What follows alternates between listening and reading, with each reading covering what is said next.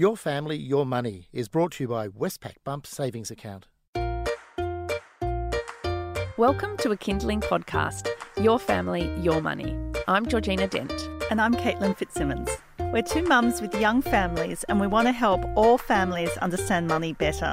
It is so closely linked with, with all of the things that we do, whether that is, you know, where we live, how we live, how we look after our children, where they go to school, how we spend our holidays. It's it's so closely linked with all of those decisions. And I think that empowering people to, to be comfortable talking about money is so important. It's true. It's one of those big taboos. People hate talking about it, but especially for couples, it's like you, you really have to get on the same page about it. Otherwise, it's not going to work. And I think that the way families manage their money is incredibly important to their to their security and to their, their happiness.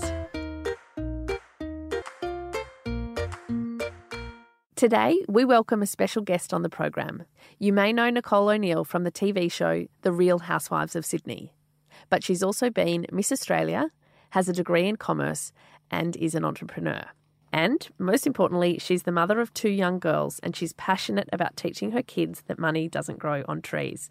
Hi, Nicole. Hi. Let's start the conversation with a question to you, Nicole. Coming from a relatively wealthy background, in that kind of setting, how do you teach your kids about the value of money and hard work? I think it's approaching money is like approaching anything else that you teach your children.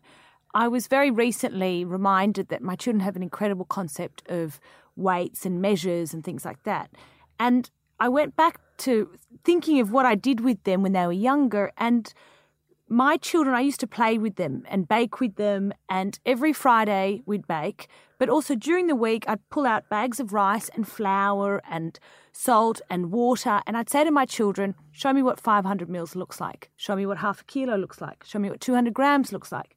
And, you know, it wasn't until they could physically see and feel those weights and and the liquids and the measures were they able to conceptualize the idea of weights and measures. And I think money is the same type of idea. They need to see what one dollar gets you and how how hard it is to get that dollar and what you can do with that dollar and how far you can stretch that dollar.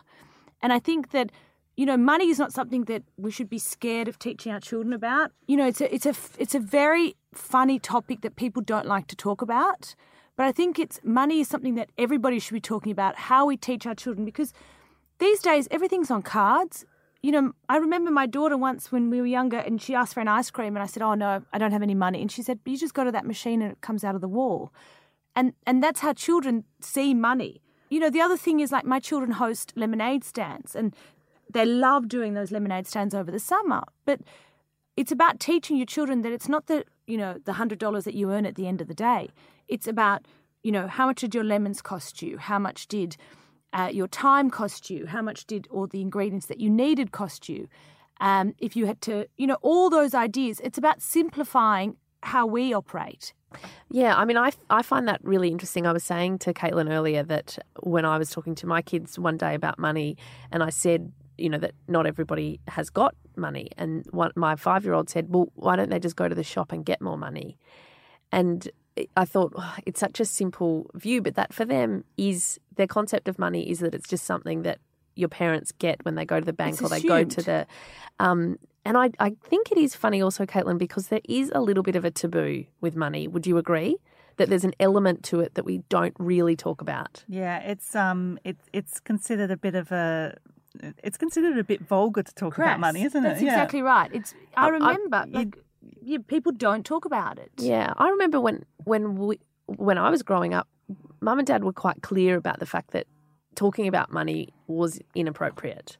That's it. You never ask someone how much they earn. You never ask someone how much they spent on something. You never, you never, any of those things are never talked about, and that's fine. But you know, your ch- children have to understand that when you put in the hard work and you get paid for that, what that can get you.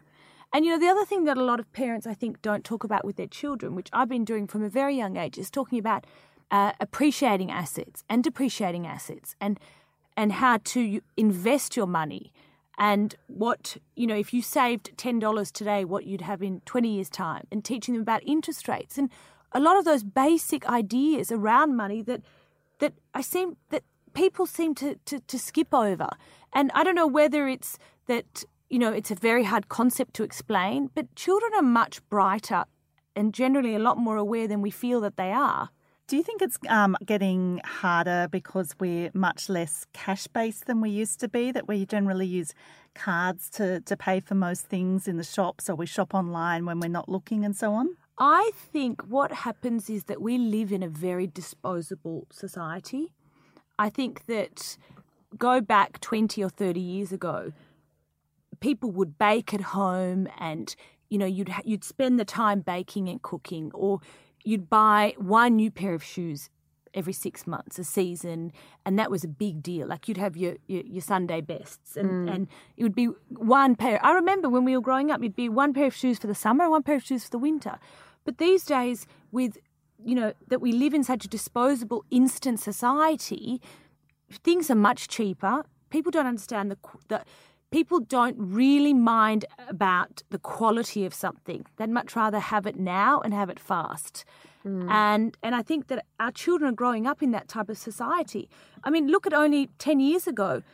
There was none of these home delivery services that you find these days, or there was none of these high-end, high street shops that would sell clothes that you know, new clothes in the shop every two weeks. Mm.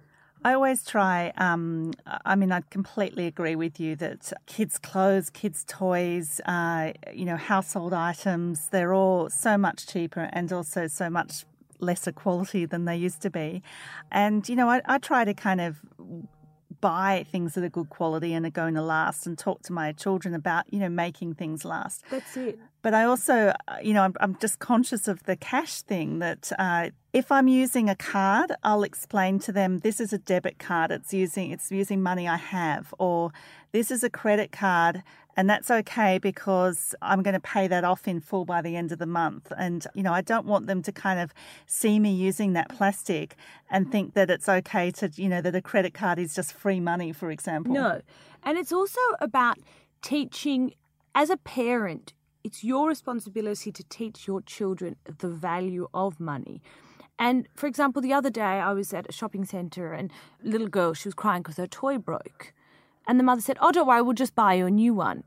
And, you know, it was obviously much easier and more efficient for her to buy her this toy, whether it was, I don't know, five or ten dollars, whatever it cost, mm.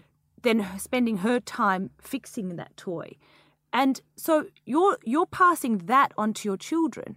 Or it's like parents who lose a dollar coin somewhere and you know you find them somewhere and it's like oh it's only a dollar or not to worry but all those dollars count and all those 10 cent coins and all those 5 cent coins all those little ones all those little things count and as a parent it's our responsibility to show our children that it starts with the pennies mm. Nicole, I'm interested to know: Do you pay your children pocket money? And if so, what are the what are the rules around that? How does it work? I don't personally because I think that my children are very lucky to be living where they live and how they live and to have all the trimmings that you know are surrounded as a parent that I give them. So I feel that it's their responsibility to help out with the chores, whether it be the dishwasher or making their bed or walking the dogs or bathing the dogs or general things like that around. I mean, there's no slave labour going on, but Yes. just general chores around the house. I don't think my children should have to be paid for that. I don't want to have to say to them, "I'll give you X amount for emptying the dishwasher," or "I'll give you." That's that. that I'm giving you dinner. I'm giving you an education. I'm giving you the school uniform that you're wearing. I'm giving you all these other things. And so, no, I, I don't believe that that children should be paid for chores. I think that you know you want to create something entrepreneurial in your children, and so I'd much rather help them invest in a in a in a business or start a business or and support them in that way. Yeah. And Caitlin, what about you? Do you um, pay your children pocket money? What, where do you stand on that? Well, I, I haven't uh, yet. They're only six, so this is a decision I'm actually thinking about now because you know, like, Yeah. so you know, It's very difficult. yeah, and so listening to that, um, you know, I, I've had the same thoughts. I, I really believe that everyone in the household should contribute to the running of the household, and that's so. If I give my children pocket money, it'll be separate from the chore issue. I read a fascinating interview with uh, Liane Moriarty, the author, and she's got two sisters who are published authors as well her father, when they were little, used to pay them money to write stories. And his thinking there was, I'm showing you that it's possible to earn a living from something you enjoy doing. Yeah. And I, I thought that How was a beautiful idea. I might do that. and also- a book. I got paid as a child to read books. Really? I think, I mean, obviously, Liane Moriarty's father did very well because Wow. they are really all of her sisters. I think there's three of them who work in writing. I think one of them is a professor, but that obviously ingrained. I don't pay our kids pocket money yet. I mean, our eldest is seven. I think it's definitely in the realm. She has started asking about that. And I do feel quite lost because, and I'm actually quite relieved to hear both of you think that just contributing to the running of the house is not of itself enough to earn pocket money. And that is actually something that I am struggling with to sort of get the kids on board with that that you know they're always like why do we always have to do these jobs? It's like well because if you want to live in a house where you know where your shoes are you need to put them away. That's exactly right. if you want to live in a house where there's clean clothes you've got to put your dirty clothes in the laundry basket or hang your uniform up. But then there's the school of thought that says if you give children pocket money for doing nothing, then you're not linking the kind of the provision of money and the kind of earning the money. And uh, so, you know, that's that's, the why- thing I struggle with. There's another way, as Liane Moriarty's father paid her to write. There's other ways that you can that your children can earn money, and and I think that that's the school of thought where I come from. Yeah, I mean, it's very fascinating because you can see that the relationship that you develop with your children and, and money is really, really powerful because I think it, it does set up their sort of view. And I think that there is, listening to you, Nicole, I'm conscious that I haven't really, and you, Caitlin, actually, I haven't really been talking to the kids very much about the bigger picture of money because it hasn't really come up. But I suppose that's not really going to be helpful for them, is it? To not talk about. But you know, it's also you start with. I sat in the car the other day, and when they were younger, much younger, and I initially started that way. And I gave my daughter five dollars, and I said, "Can you run in and get me a loaf of bread?" And she ran in, got the loaf of bread, and she came back, and I said, "Oh, how much was it?" "Oh, I don't know. I just gave them the money." I said, "No, no. You always count your change, you so you know how much they've charged you and how much money you're owed back." And she went, "Oh, okay." Next day we did the same thing, and I gave her five dollars, and she ran in and she bought the loaf of bread. And she came back and you know, she said, "Oh, it cost two dollars eighty, and this is your change, and this is what was owed to you."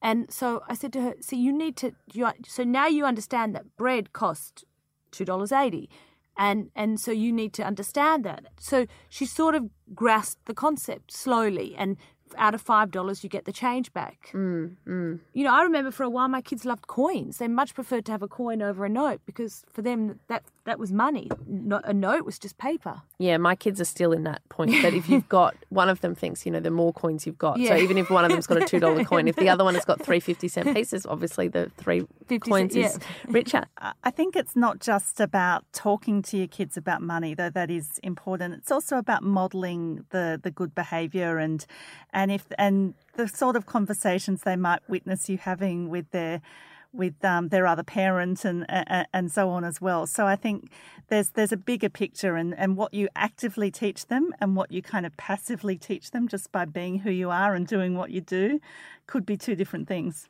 And I also think that another important thing with your children is to teach them to save.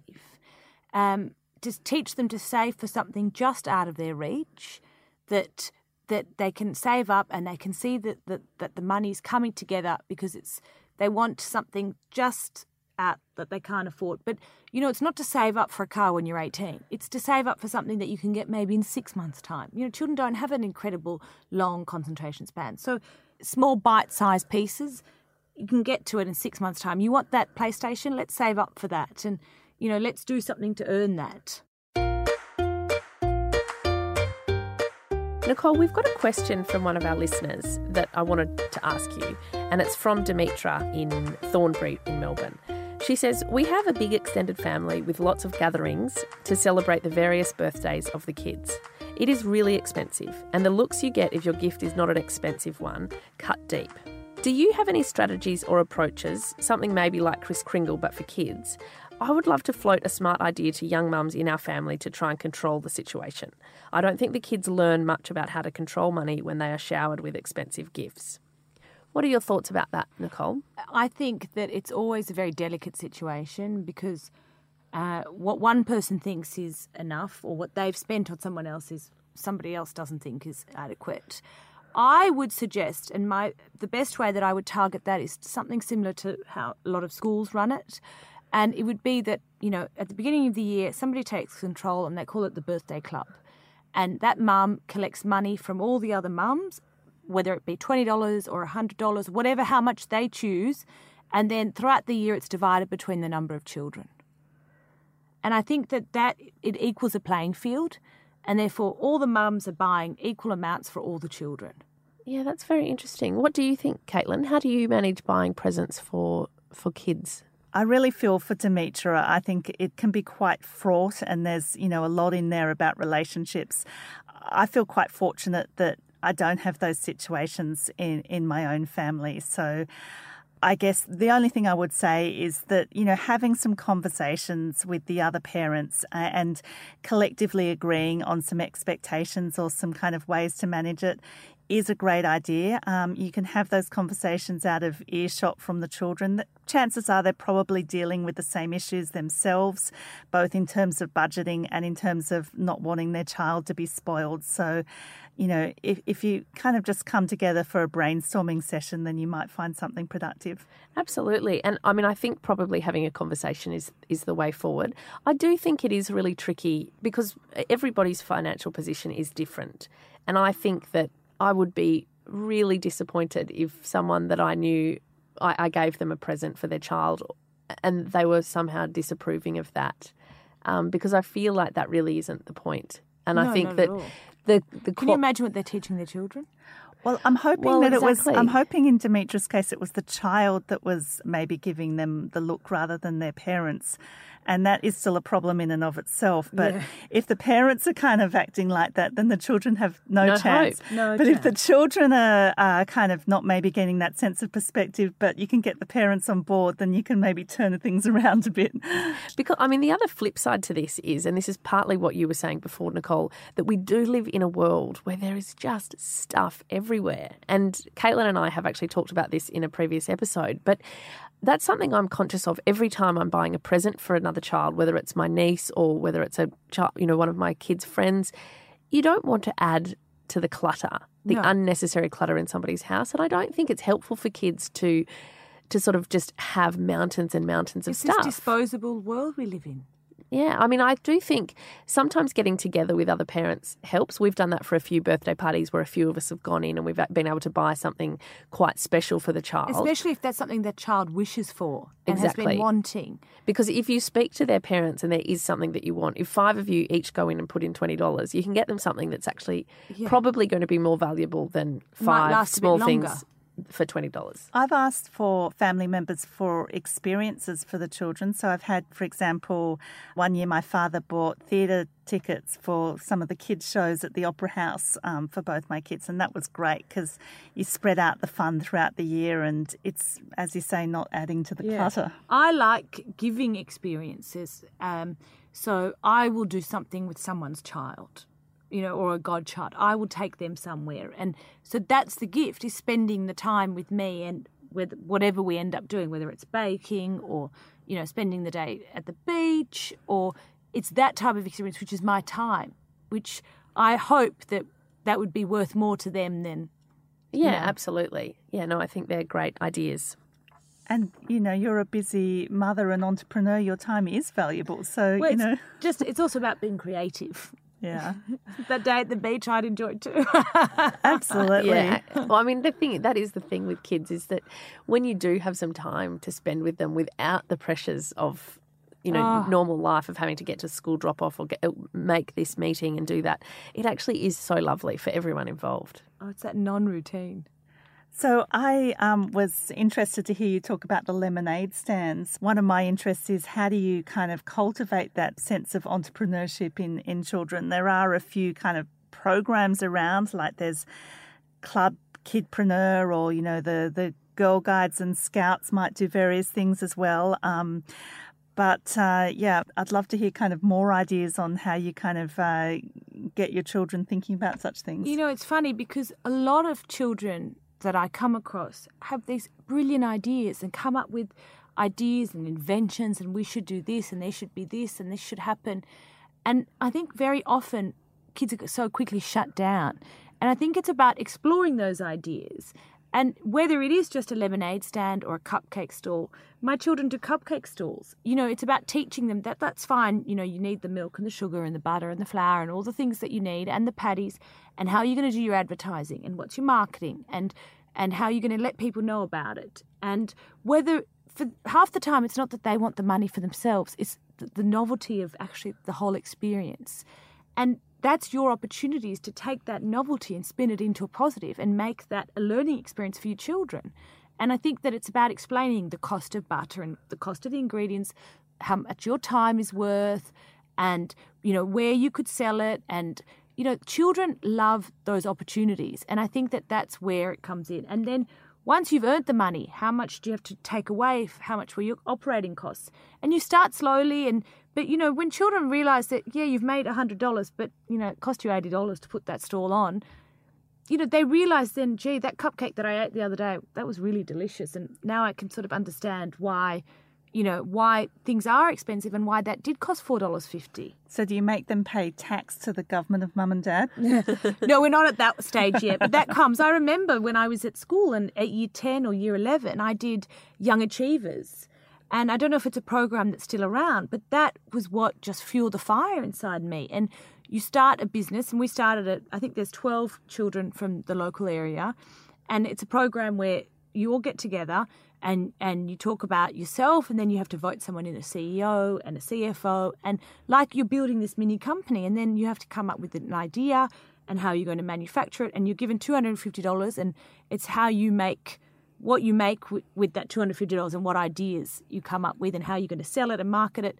And I think that, you know, it, that's an incredible experience that all children should take part in because mm. it really shows you an understanding of how things come together. Well, and more and more too, because uh, we're living in a world where there's increasing automation and a lot of entry level jobs are disappearing and uh, you know that we're, we're told continually that we'll have to be uh, more entrepreneurial in the future. We'll be having to invent our own jobs and, and Think so outside on the box. Absolutely. So i mean i think this is a really important life skill for kids to have. Even if they do end up going and getting a, a you know a conventional job you know, maybe they make a bit of money on the side. I look at a lot of those social influencers, and that's a whole industry that's come out of nowhere in the last few years. And some of those social influencers are making big money to be posting and have this huge following that's a form of entrepreneurship.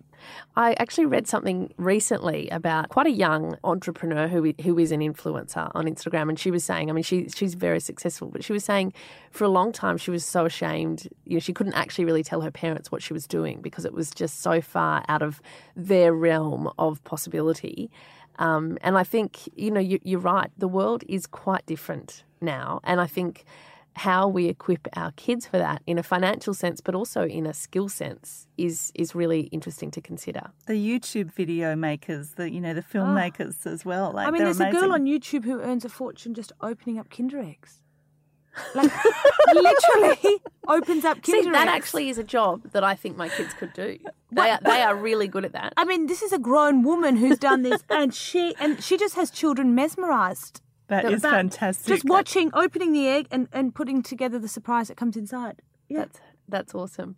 Nicole, thank you so much for joining us today. Thank um, you for been, having me. Yeah, really interesting to listen to your insights on kids and money. Thank you. Well, that was really interesting. What did you take out of it, Georgie?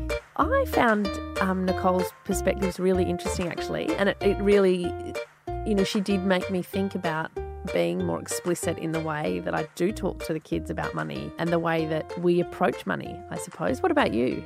Same, and and actually, there's a, a few things that um, I've heard about recently that I'm kind of keen to try out because you know, these days when you teach kids about money, it's not always cash based. So, you know, you you might kind of still have the piggy bank and the coins and, you know, teach them how to add up and that that three fifty cent coins is not better than one $2 coin, like you mentioned earlier, and so mm. on. But it is also the 21st century. And so, of course, you know, that things are moving online. And um, I've heard recently about an app called Spriggy, which is an app and debit card combined that you can kind of pay pocket money into. I've heard about a program called Banqer, um, B A N Q E R, which is a financial literacy program in schools. So you know, I, I, think it's it's great to kind of think about these creative ways that you can um, teach kids about money rather than how we were taught necessarily as well. Yeah, absolutely. What do you think about um, when kids get their first job? Yeah, of course, because we we've been talking a lot about entrepreneurship, but for a lot of kids, their first experience earning money is going to be much more traditional work, and, and that's great as well. You know, if, if a kid is lucky enough to get a part time job when they're still at school, it can teach them so much, uh, not just about money, but about, you know, responsibility and about the, the workplace and, and so on. And so I think what I would be telling my children in maybe ten years' time, if they're if they if they're getting a job, is that uh, they should be kind of thinking about their money in. Um, you know what they're going to spend, what they're going to save. You could introduce giving in that as well, both to charity or to like you know save for kind of birthday and Christmas presents for other people and but I would also be looking at superannuation because as soon as you get your first formal job you start having super taken out of it uh, as well mm. and there is a chronic problem in this country with underpayment and non payment of super. So I'll definitely be teaching them how to check their pay slip and make sure the super is being taken out correctly and to actually check with their super account if the money's coming in as it should, and to review the super account so that they're not getting all of that money eaten up with fees and insurance that they may not need at this point in their lives so that it, it can grow and to put it into a high growth portfolio because you know they, they don't need to kind of play it safe with with that money um, at this point in their lives and compound interest is just such a powerful thing. So I'd, I'd be definitely getting them to check that side of things as well. I suppose, uh, linking back to that conversation we were having about pocket money, I do think that the first time someone actually, you know, works for money is when you do appreciate the value of money much more clearly. Because I think, you know, until you have done that first shift uh, in a job and you know you might work eight hours and you might get you know you might work five hours whatever it is and then you see that amount suddenly you put that into perspective and, and what, what it costs to live becomes clear in a way that I think until you actually step out and earn money and have to pay bills, it's easy to sort of forget. Did you have a job as a teenager? Uh, I actually got my first job when I left school. I went to boarding school, and one of the downfalls of that was that um, we weren't allowed to have paid jobs. I did have jobs in the holidays and I did a lot of babysitting. Um, and I think, I mean, babysitting was a great thing to do, I think, through all through uni. And I actually did it even when I was in my first jobs, when I had spare nights. I was on a couple of different websites because I liked kids and I was pretty responsible, so I could do that pretty easily. But yeah, I definitely, I, I very vividly remember, you know, doing my first shift at work and then getting the paycheck and sort of looking at that and thinking, wow, you know, this is, it, it is expensive to live. Yeah. And when you know, most of us start out in pretty low paying jobs, which is the way it should be, but I think it teaches you a lesson about the value of money in a way that other things can't.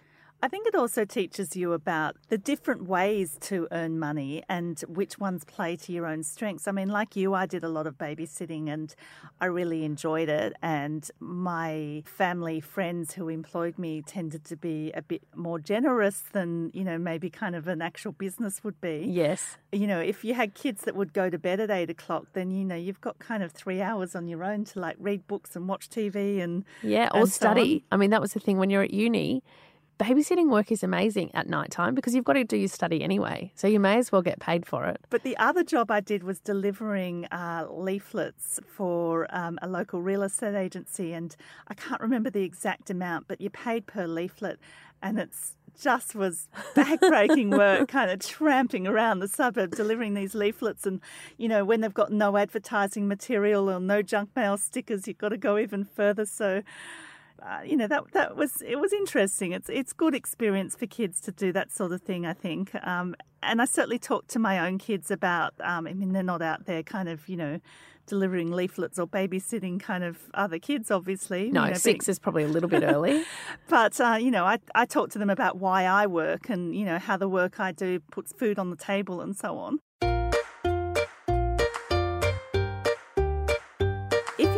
Topics or questions, feel free to drop us an email at podcast at kinderling.com.au. And I think we've got time for one more question before we wrap up.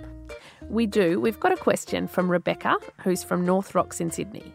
She says, What things should you do to make sure your child is financially secure should anything happen to the parents?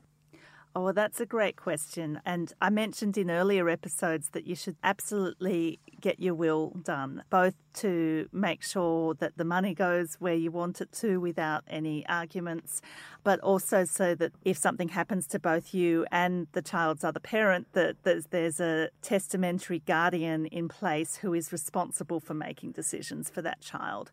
So that's the first thing. And the second thing I would say is to be reviewing your life insurance to make sure that it can.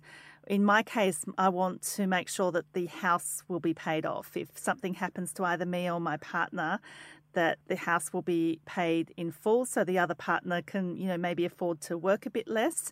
And if something happens to both of us, then we've got that double payout. So that would pay for the house plus the equivalent of um, what our mortgage is to be the kind of the money to help bring them up and hopefully see them into adult life. Yeah, absolutely. I mean, I think we have spoken about this in previous episodes, but it actually is probably worthwhile seeking out um, an independent financial planner that could potentially help you. A, ensure you've got a will in place, but also check that you do have insurance because if something were to happen to you and or your partner, having the peace of mind that your kids will be financially secure is pretty important. Well, you will get some um, life insurance through your super, but it just may not be enough for, for what you want your family to have, what you think their needs will be. And the other thing on the will, do it with a solicitor. Most of the people who do their own will, whether it's a kind of will kit from the news agency or downloaded off the web or just written on a piece of scrap paper, there is usually errors in it, even if it's just like not dating it or, you know, just kind of errors that you may not think are important, or it might be legal errors. So I, I definitely kind of pay the money and get that done properly. Yeah, some sometimes it's worth paying for professional help, and that's probably one area where that is absolutely the case. That's it for this episode. I'm Georgie. I'm Caitlin. Join us next time for more of Your Family, Your Money, where we'll look into money in perspective. Does money buy you happiness? Your Family, Your Money is brought to you by Westpac Bump Savings Account as part of Westpac's 200th year celebration. If your baby was born in 2017, Westpac will deposit $200 into a Westpac Bump Savings Account, which they can withdraw when they turn 16. You can open the account online today. Visit westpac.com.au forward slash Dear Bump. Account must be opened and your ID verified by 31 May 2018. The $200 is limited to one per child and will be forfeited if the account is closed before their 16th birthday. Other T's and C's and eligibility criteria apply. Read the T's and C's available at the Westpac website before deciding if the product is right for you.